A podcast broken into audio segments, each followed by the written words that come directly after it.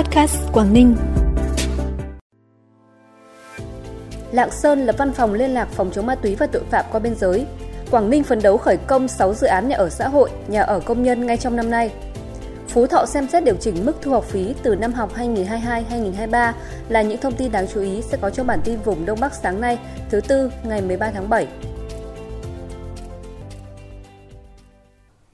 Thưa quý vị và các bạn, trong 6 tháng đầu năm nay, tỉnh vùng cao Hà Giang ghi nhận mức tăng 7,86% tổng sản phẩm trên địa bàn, mức tăng trưởng cao nhất so với cùng kỳ trong vòng 5 năm gần đây. Ông Lương Văn Đoàn, Giám đốc Sở Kế hoạch và Đầu tư tỉnh Hà Giang cho biết, do ảnh hưởng của dịch COVID-19, nên hai năm vừa qua, một số lĩnh vực không tăng trưởng, thậm chí tăng trưởng âm. Sau đại dịch, các lĩnh vực đã sớm phục hồi và phát triển nên có tốc độ tăng trưởng cao, nhất là khu vực du lịch dịch vụ công nghiệp. Khu vực công nghiệp xây dựng cơ bản có mức tăng trưởng cao nhất là 16,52%. Dự báo trong 6 tháng cuối năm gặp rất nhiều khó khăn, giá nguyên liệu đầu vào, giá nhân công tăng cao khiến các cơ sở sản xuất gặp khó khăn, lĩnh vực đầu tư xây dựng cơ bản bị ảnh hưởng. Do đó để đạt tốc độ tăng trưởng của cả năm thì các cấp các ngành cần có sự cố gắng nỗ lực nhiều hơn và cần bám sát vào kế hoạch để tập trung chỉ đạo thực hiện. Tỉnh Lạng Sơn Việt Nam vừa phối hợp với tỉnh Quảng Tây Trung Quốc thành lập Văn phòng Liên lạc phòng chống ma túy và tội phạm qua biên giới. Theo đó, Văn phòng Liên lạc phòng chống ma túy và tội phạm qua biên giới phía Lạng Sơn gồm 14 thành viên, trong đó trưởng phòng tham mưu Công an tỉnh Lạng Sơn làm tránh văn phòng, tổ giúp việc gồm 6 thành viên. Văn phòng này là đầu mối liên lạc trao đổi, thu thập, chia sẻ thông tin và phối hợp các hoạt động hợp tác quốc tế trong đấu tranh phòng chống tội phạm và ma túy qua biên giới, hỗ trợ duy trì và thúc đẩy quan hệ hợp tác giữa các lực lượng chức năng và cơ quan thực thi pháp luật của tỉnh Lạng Sơn Việt Nam và tỉnh Quảng Tây Trung Quốc đối biên trong công tác phòng chống ma túy và tội phạm qua biên giới. Ngay trong năm nay, phải triển khai được 6 dự án nhà ở xã hội, nhà ở công nhân và nhà ở cho công nhân ngành than tại thị xã Quảng Yên, thành phố Hạ Long, thành phố Cẩm Phả và huyện Hải Hà. Đó là chỉ đạo của đồng chí Cao Tường Huy, Phó Chủ tịch Thường trực Ủy ban nhân dân tỉnh Quảng Ninh tại cuộc họp nghe báo cáo tiến độ triển khai một số dự án trong đề án phát triển nhà ở công nhân, lao động ngành than, khu công nghiệp, thu hút nguồn nhân lực chất lượng cao, lao động có kỹ năng về làm việc sinh sống tại Quảng Ninh vừa diễn ra ngày 12 tháng 7 các địa phương cần đôn đốc các chủ đầu tư đẩy nhanh việc triển khai các dự án. Phấn đấu đến ngày 2 tháng 9 sẽ khởi công dự án khu nhà ở xã hội thuộc khu dân cư Đồi Ngân Hàng, phường Hồng Hải và phường Cao Thắng, thành phố Hạ Long và dự án khu nhà ở xã hội tại phường Đông Mai, thị xã Quảng Yên, phục vụ công nhân người lao động của các doanh nghiệp trong khu công nghiệp Sông Khoai, thị xã Quảng Yên nhằm chào mừng kỷ niệm 60 năm ngày thành lập tỉnh Quảng Ninh.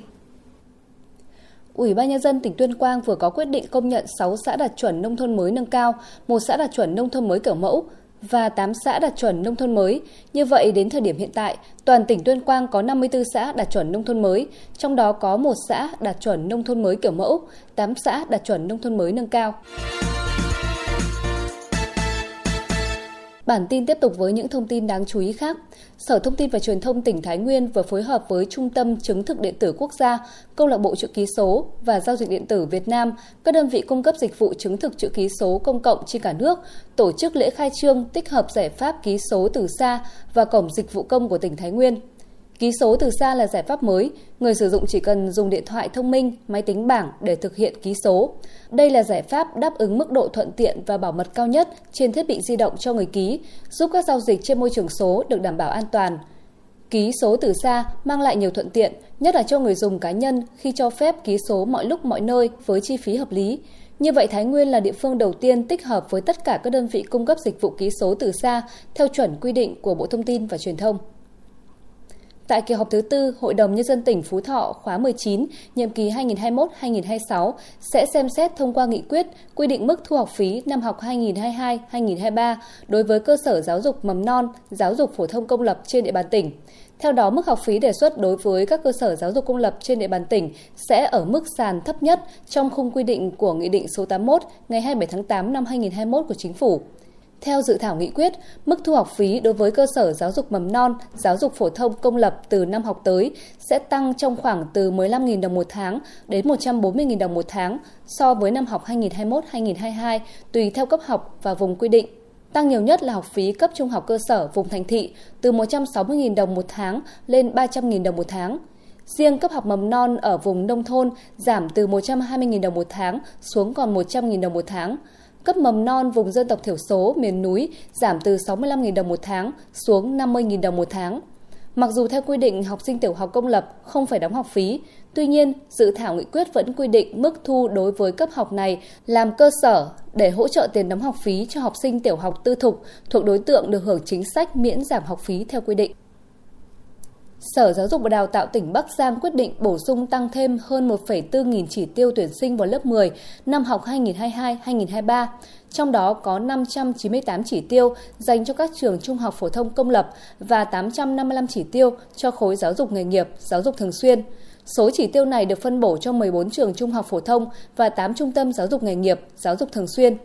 Trong năm học 2022-2023, tỉnh Bắc Giang sẽ có 168 lớp 10 với gần 7,5 nghìn học sinh hệ trung học phổ thông công lập. Khối trung tâm giáo dục nghề nghiệp, giáo dục thường xuyên có 69 lớp 10 với hơn 3,1 nghìn học sinh.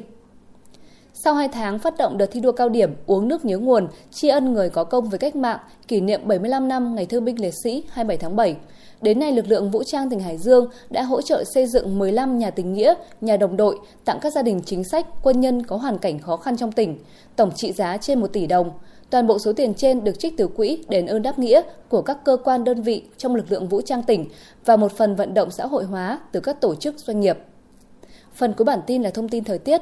Trong ngày hôm nay, các tỉnh khu vực phía Đông Bắc Bộ có mưa rào và rông vài nơi. Riêng vùng đồng bằng và ven biển có mưa rào và rông rải rác. Gió Đông Bắc đến Đông cấp 2, cấp 3. Trong mưa rông có khả năng xảy ra lốc, xét, mưa đá và gió giật mạnh. Nhiệt độ thấp nhất từ 24 đến 27 độ. Vùng núi có nơi dưới 24 độ. Nhiệt độ cao nhất từ 31 đến 34 độ, có nơi trên 34 độ. Trân trọng cảm ơn quý vị và các bạn đã dành thời gian quan tâm bản tin. Xin kính chào tạm biệt và hẹn gặp lại.